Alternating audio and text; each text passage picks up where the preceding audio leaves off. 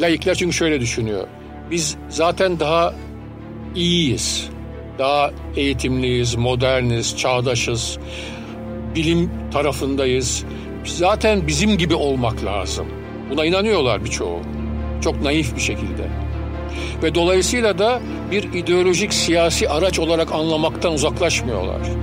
Psikolojik olarak zaten anlamaya eğilimli değiller. Çünkü bir çocuğu eğitirmiş gibi bakıyorlar. Yani onlar da büyüyecek bizim gibi olacak gibi. Bizi Kısa Dalga Net ve podcast platformlarından dinleyebilirsiniz.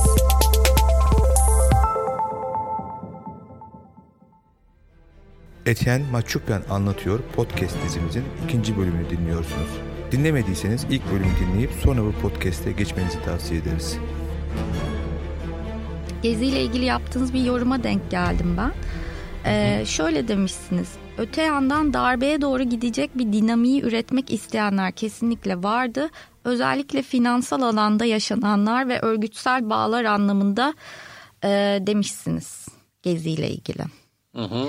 E, bu da aslında açılan davanın temel argümanıydı Gezi davasında. Evet yani ama e, bu bu bu tür ilişkiler vardı ama bu tür ilişkiler Osman Kavala'ya işaret etmiyordu. Nasıl ilişkiler Yani bu örgütler var? yani şimdi oraya gelen örgütler var. Pankart açan iş yap yani şimdi devlet Türkiye devleti e, milli istihbaratıyla oraya gelen örgütleri tanımıyor mu? Oraya gelen örgütlerin kimlerle ilişkide olduğunu bilmiyor mu? Bunun için bir iddianame de üretebilirlerdi. Burada da bence o anda bir suç yok. Ama bir niyet var. Yani bir bir politika var, strateji var. Suç kısmı bence işte bombalamalar, yakmalar falan filan. Özellikle başka şehirlerde olanlar suç unsuru taşıyabilir tamam. Ama işin burada siyasi tahlil yaptığımız zaman oraya gelen o örgütlerin bir siyasi stratejisi vardı. O siyasi stratejiyi de hayata geçirmeye çalıştılar. Eğer isteniyorsa onu da deşifre edebilirdi mesela evet. e, hukuk yargı. Ama, Ama oraya da o tarafa gitmediler yani. Ama Gezi mesela çoğunlukla lidersiz ve spontane bir grup ol, grupların bir araya gelmesiyle gelmesi şeklinde olmakla eleştirildi. Hani bir lideri yok, bir muhalefete dönüşemedi, bir siyaset üretemedi. Hatta e, siz de demiştiniz er, bir ergen grubu diye. Aslında bu bir nevi Gezi'nin kendini koruma biçimi değil miydi? Yani bir grubu Ya böyle onu... bir koruma e, veya e, suç, bir kere o suçlamalar biraz sol taraftan gelen suçlamalar. Yani Gezi'nin içinden bakan insanların bazılarının bu Gezi'den bir şey çıkmalıydı çıkamadı türünden bir olay. Yoksa bu kendisi kötü bir şey değil. Kendisi bence çok olumlu bir şey. Yani spontan olması, lidersiz olmasının bir, bir sakıncası yok. Ama Türkiye koşullarında spontan ve lidersiz olunduğu zaman spontan olmayan ve liderli grupların eline düşüyorsunuz. Problem bu. Ama e, yani Gezi ile ilgili hani e, böyle bir düşme yaşandı mı? Ben o konuda sizinle hemfikir değilim. Böyle bir düş, düşme yaşandığını gözlemlemedim. Yani Niye ki Gezi'nin ikinci haftasında oraya gidildiği zaman orada kimlerin var olduğu, sloganların ne olduğu, pankartların ne olduğu, e, polisle ilişkinin nasıl kurulduğu vesaireye baktığımız zaman bence o yani o insanların olmadığını düşünmek biraz öte, karışıktı. Ötekiler de vardı ama o adım adım adım adım oraya doğru gidildi. Yani sonuçta şöyle bir şey var. Geziyi biz gezinin içinde düşünelim kendimizi şu anda. Hı hı. Biz bir şey yapıyoruz ve bu yaptığımız şeyin bir tabii sonuç vermesini istiyoruz. Bu, bu sonuç nedir? Bu sonuç kamusal alanın genişlemesi midir? Kamusal alanın özgürleşmesi midir? Yoksa bu hükümete zarar vermek midir? Ya da bu hükümette çatışma mıdır? Baktığımız zaman o bir ayın sonunda ikincisine doğru gitti. Şimdi burada denebilir ki hükümet de öyle davrandı ama zaten hükümet zaten öyle davranır. Yani biz öteki hüküm başkasının yaptığının e, şu veya bu olması hareketle kendimizi aklayamayız. Eğer gezideki insanların bir siyasi aklı varsa bu siyasi aklın yetersiz kaldığını söylemek durumundayız biz en azından. Çünkü onların istediği gibi olmadı. Çok basit yani. Parti döneminde gezi olaylarına kadar aslında e, böyle bir polis şiddeti bu kadar yaygın ve sistematik bir polis şiddeti görülmemişti. Nitekim arka yani ardından da e, Türkiye'nin bir polis devletine neredeyse dönüştüğünü söyleyebiliriz. Evet ama işte o Gülen cemaatine çok yakın insanlardı. O zamanki vali vesaire bütün o hikayeleri biliyoruz. Yani e, ama bugün polis, de hala öyle. Evet ama şu anda çok kullanışlı. Bu hükümet zaten onu istiyor. Yani bu hükümet Gülen cemaatinin ürettiği mekanizmaları ve yöntemleri çok rahatlıkla aynen kullanabiliyor. Çünkü o mekanizmalar siz için nasıl doldurursanız ona hizmet eden mekanizmalar.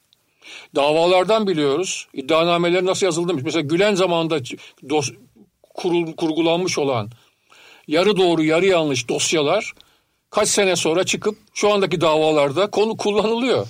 Çünkü işine geliyor. Ve esas problem bu ama. Türkiye'de siyaset kendi işine geleni ahlaktan bağımsız olarak, ahlaki herhangi bir kaygı duymadan yapabiliyor. Ve ama bu bir bu bir veri. Toplum tarafından baktığımız zaman bu bir veri. Bu veri yokmuş gibi romantize ederek bakamayız. Türkiye Cumhuriyeti Devleti'nde çeşitli dönemlerde azalıyor, çoğalıyor ama hükümetlerin bu tür bir eğilimi var. Peki bahsettiğiniz insanlar e, yani geziye katılanlar hani tabii ki yaş skalası oldukça geniş ama genel olarak genç insanların katıldığı e, o güne kadar hani aileleriyle ilişkilerinde şiddet görmemiş diyebileceğimiz hani ailelerine karşı durabilmiş muhalef sorgulayan gençler diyebiliriz. Hani çoğunlukla bu tip insanlar e, katıldı diyebiliriz.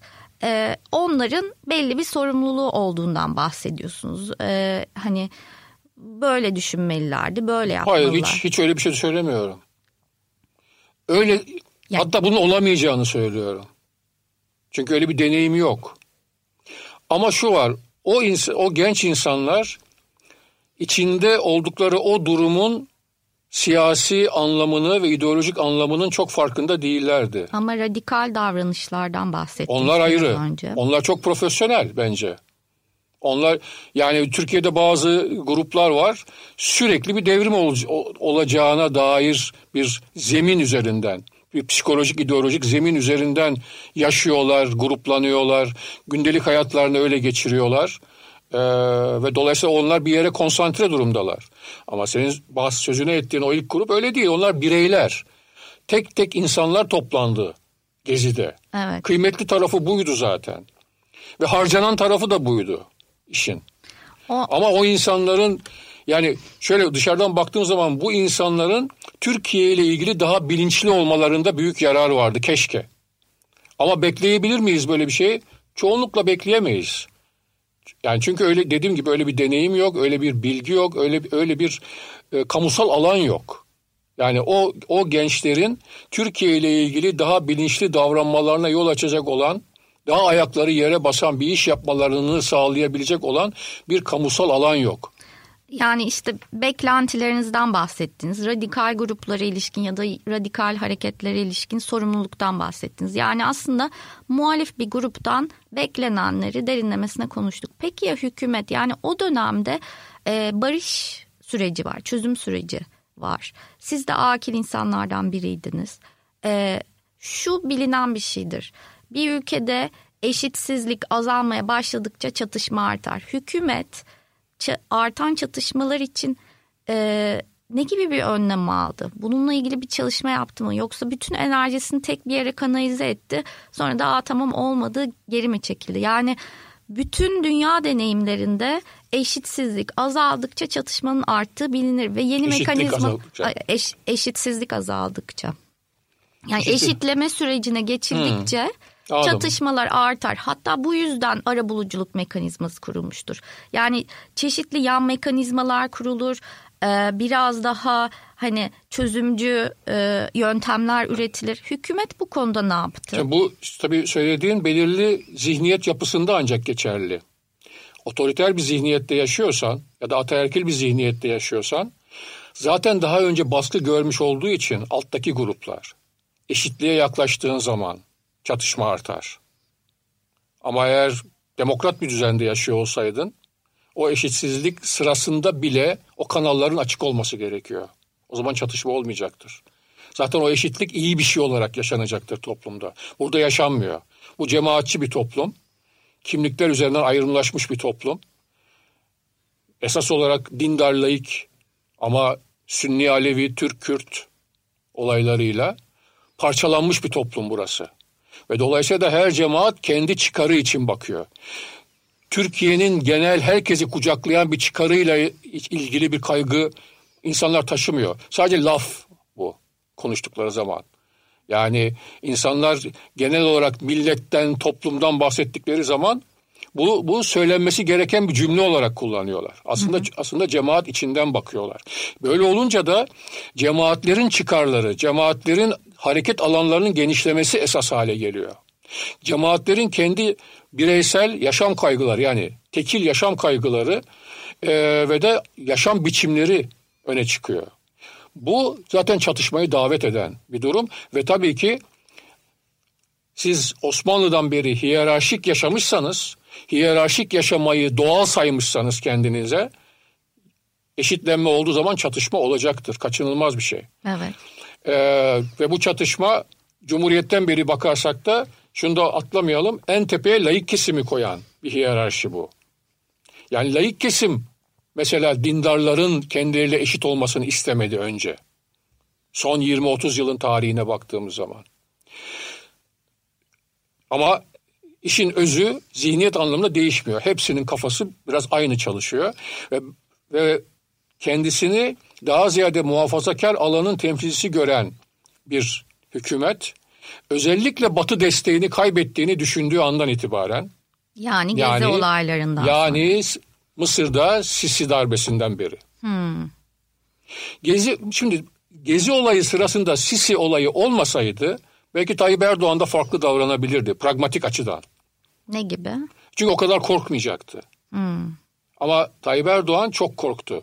Batı dünyası Mısır'da yaptığı gibi Türkiye'de de bir darbeyi teşvik edebilir dedi. E bu sadece Tayyip Erdoğan'da olan bir korku değildi onu da söyleyeyim. Ay. Bir sürü dindar kes insan ya da muhafazakar insan Mısır'daki olayı incele gördüğü zaman ve Batı dünyasının nasıl mesafeli ve dokunmadan durduğunu gördüğü zaman e, zaten o sırada bir sürü raporlar yayınlanıyordu. Hatta tam Nisan ayında böyle bir Amerika'da rapor yayınlanmıştı. Yani darbe nasıl yapılır diye. Hmm. O, o raporu da çevirttiler Türkçe'ye ve okudular insanlar. Ve o raporda söylendiği gibi bir prosedür içinde geliştiğini düşündüler gezi olayının. O yüzden de birçok insan bunun bunun dışarı işte yabancı parmağı var vesaire gibi şeylere hemen inanmaya eğilimli oldu Türkiye'de. Siz inandınız mı? Hayır. Yani öyle bir şey inanmadım. Ama e, insanların inan, inanır inanırken gördüm. Kulağınız bizde, kısa dalgada olsun. Haber podcastle buluştu. Kısa Dalga Podcast. Ee, sizin uzun yıllardır e, anlatmaya çalıştığınız şey aslında Müslümanlar demokrat e, demokratlaşırsa bu ülke demokratlaşır.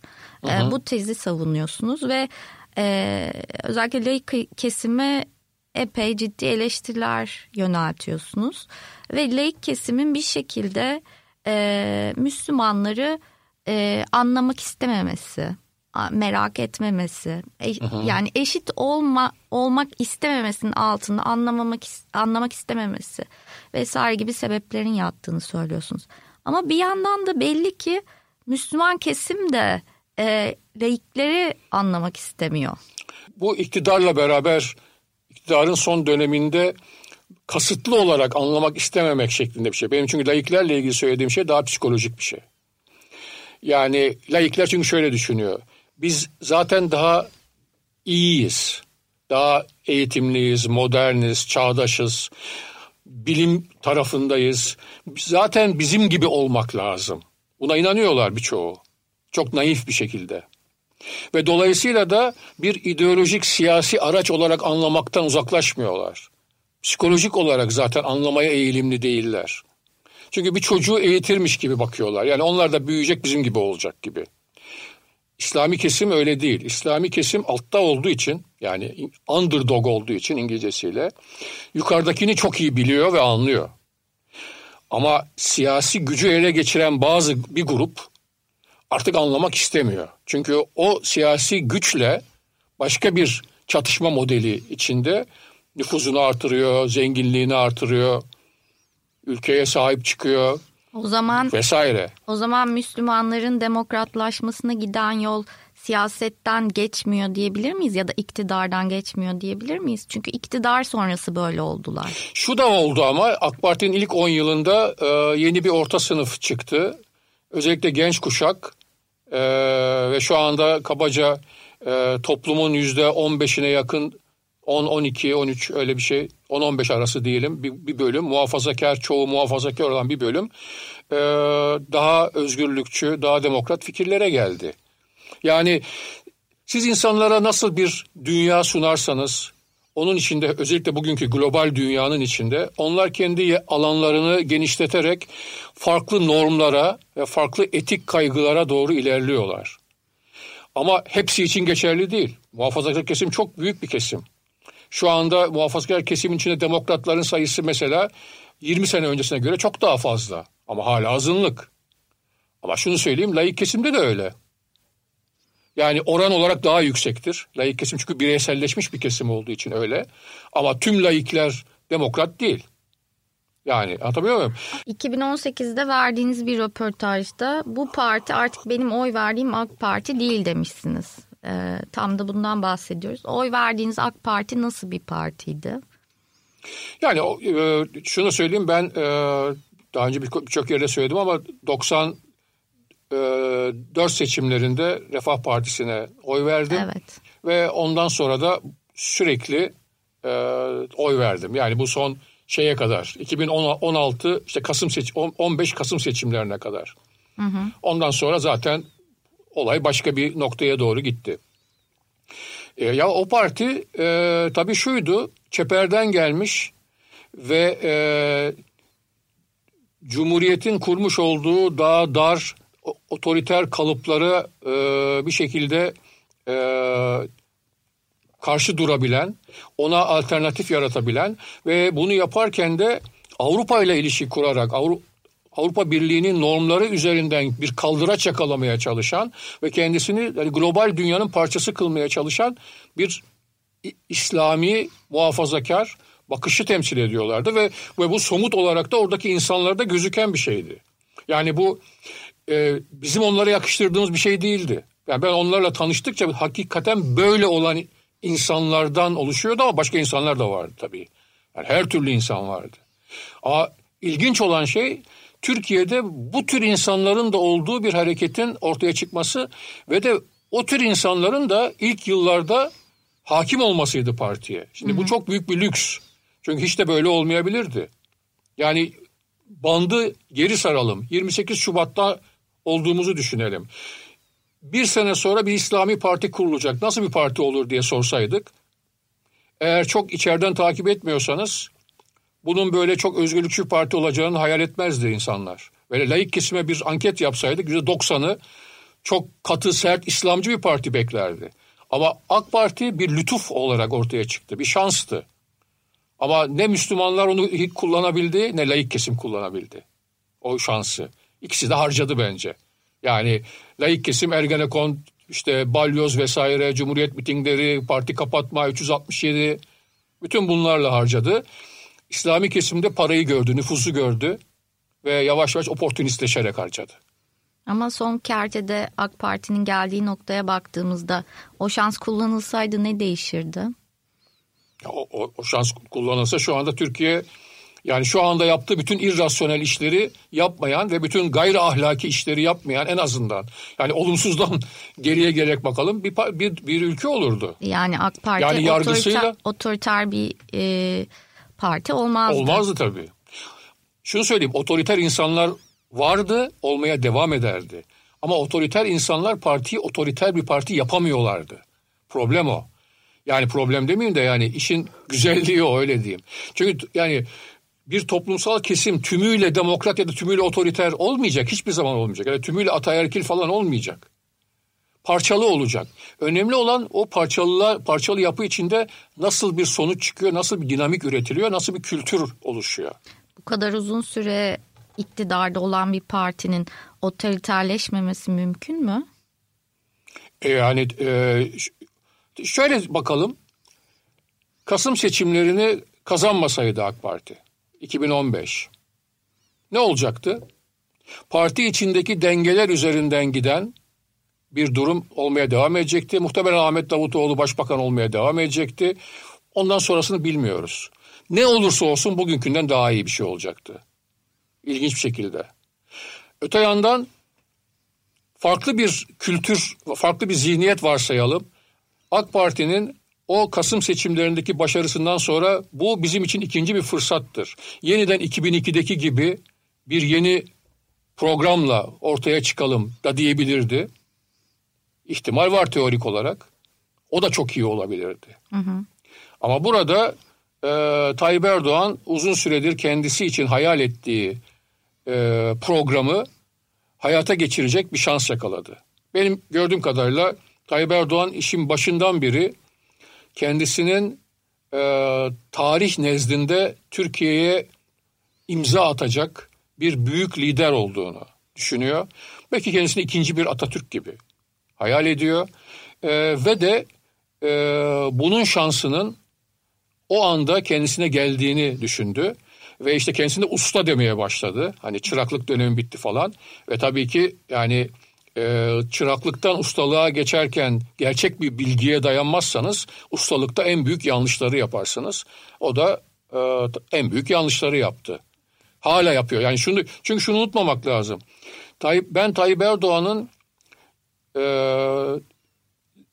bilerek ülke için kötü şeyler yaptığını sanmıyorum. O bildiği kadarını yapıyor. Çünkü bir, kim kötü... Biraz fazla naiflik atfetmiyor musunuz? Ben naiflikten ziyade e, bir tür çok temelde bir cehalet atfediyorum. Bütün bir e, iktidar yapısına. Yani e,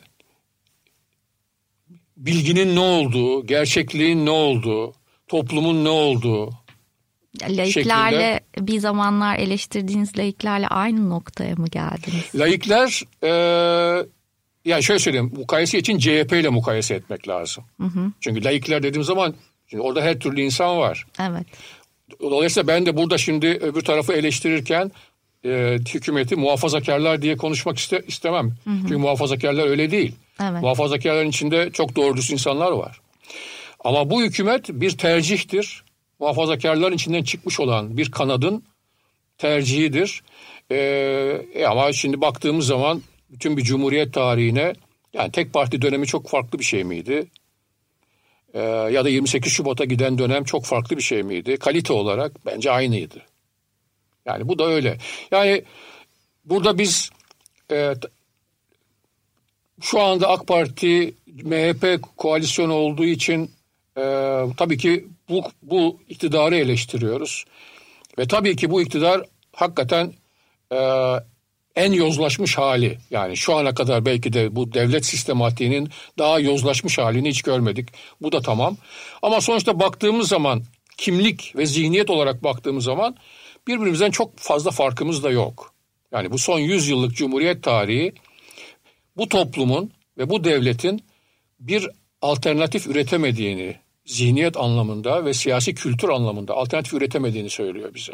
Ve esas problemimiz bence bu. Yani şu anda da Tayyip Erdoğan'dan, bu hükümetten ya da işte MHP'den vesaire meşrebinize göre kurtularak hiçbir şey olmayacak. Onun yerine gelenin gerçekten başka bir siyasi kültür olup olmayacağı meselesi var ve biz o siyasi kültürü bilmiyoruz. Peki, Bizim sorunumuz o. Etyen Mahçupyan Anlatıyor podcast dizimizin 3. bölümü haftaya pazartesi yayında olacak. Kulağınız bizde, kısa dalgada olsun. Haber podcastle buluştu. Kısa Dalga yayında. Bizi Kısa Dalga Net ve podcast platformlarından dinleyebilirsiniz.